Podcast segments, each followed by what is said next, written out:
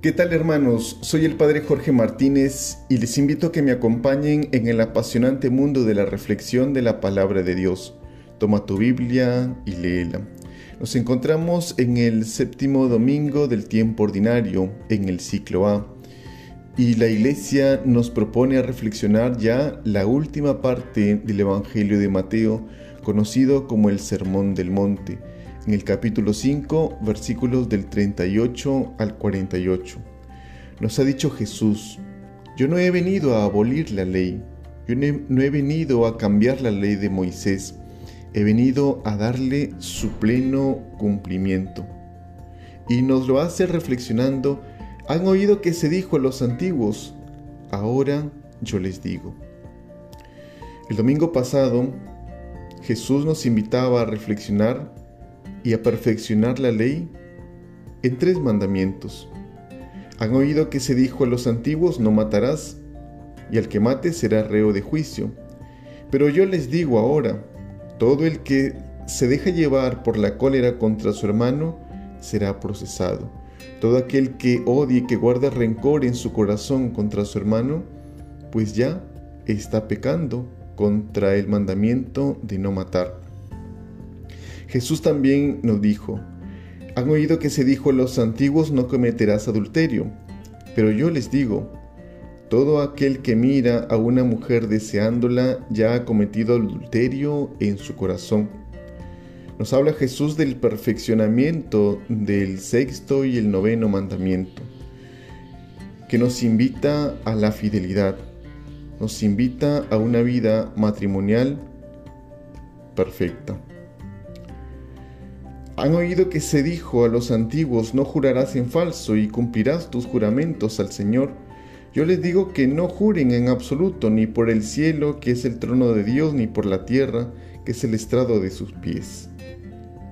Nos invita el Señor a caminar en la verdad, a caminar en la justicia, desde nuestro corazón. Hoy nos trae dos enseñanzas más. Nos invita a actuar en contra de la venganza y nos enseña a actuar en contra del odio. ¿Queremos ser ciudadanos del reino de Dios? ¿Queremos ser parte de la ciudad de Dios? Estos son los mandamientos de Jesús. Estas son las condiciones. Han oído que se dijo a los antiguos ojo por ojo y diente por diente, pero yo les digo, no hagan frente al que los agravia. Esta ley, conocida como la ley del talión, era una ley que se había hecho en aquel entonces para administrar justicia, para que la venganza contra el enemigo, con aquel que me hacía algún daño, pues sea proporcional, pues no sea mayor. Y conocemos la condición del ser humano, este deseo de venganza. De tal modo que si alguien me mataba una vaca, pues yo tenía derecho a matarle también una vaca, pero no más de una. Si alguien me apuñeteaba un ojo, pues yo tenía derecho a también apuñetearle un ojo, pero no más de ello. Era una ley como para aplacar el deseo de venganza de los seres humanos. Sin embargo, el Señor Jesús a través de su palabra, nos invita a que no devolvamos el mal por el mal, que genera más violencia. Los ciudadanos del reino no actúan así. Es una enseñanza, hermanos, contra la venganza. Nuestro logro como cristianos es que nuestro agresor se vuelva al bien y viva. Y nos plantea tres casos el Señor en este pasaje del Evangelio para practicar la no violencia.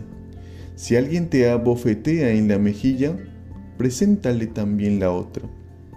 Si alguien usa violencia contra nosotros, no le respondamos de la misma manera. Y ese es el triunfo del cristiano, la no violencia. Si alguien quiere quitarte la túnica, dale también tu capa. Jesús nos enseña a ceder, entregar más de lo que se nos quiere quitar y así venceremos. Nos dice también Jesús en el Evangelio que si alguien te invita a caminar una milla, acompáñale dos. A veces en la vida cotidiana hay formas abusivas en que se nos exige más de lo necesario. La respuesta cristiana es pues dar más de lo exigido. Esto creará una confusión en el abusador. Esto creará una confusión en nuestros enemigos y cambiará hacia el bien. El resultado es que nuestro enemigo se queda desarmado, nos valorará y nos amará. Hazlo aunque te consideren un tonto, porque si lo entregamos todo, lo ganaremos todo, nos dice la palabra de Dios. Jesús va más allá, no solo con el, contra el deseo de la venganza, sino que el pasaje del Evangelio de hoy contiene la esencia de nuestro cristianismo, hermanos, la razón de nuestra religión. Han oído que se les dijo amarás a tu prójimo y aborrecerás a tu enemigo. Pero yo les digo, amen a sus enemigos y recen por los que los persiguen, para que sean hijos de su Padre Celestial. ¿Queremos ser felices? ¿Queremos ser perfectos? ¿Queremos llegar a Dios? Pues no, debemos anidar la venganza, el odio y el rencor en nuestro corazón. Más bien, ¿qué debemos hacer? amar a los enemigos, rezar por ellos, devolverle el bien aunque ellos nos hagan el mal. Estamos escuchando una ley, una actitud que incluso es sobrehumana, que incluso está yendo contra nuestra psicología, que incluso estaría yendo contra nuestra naturaleza.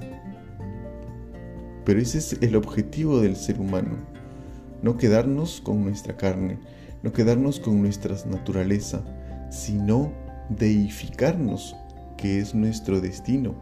Llegar a Dios, ser perfectos como nuestro Padre Celestial es perfecto.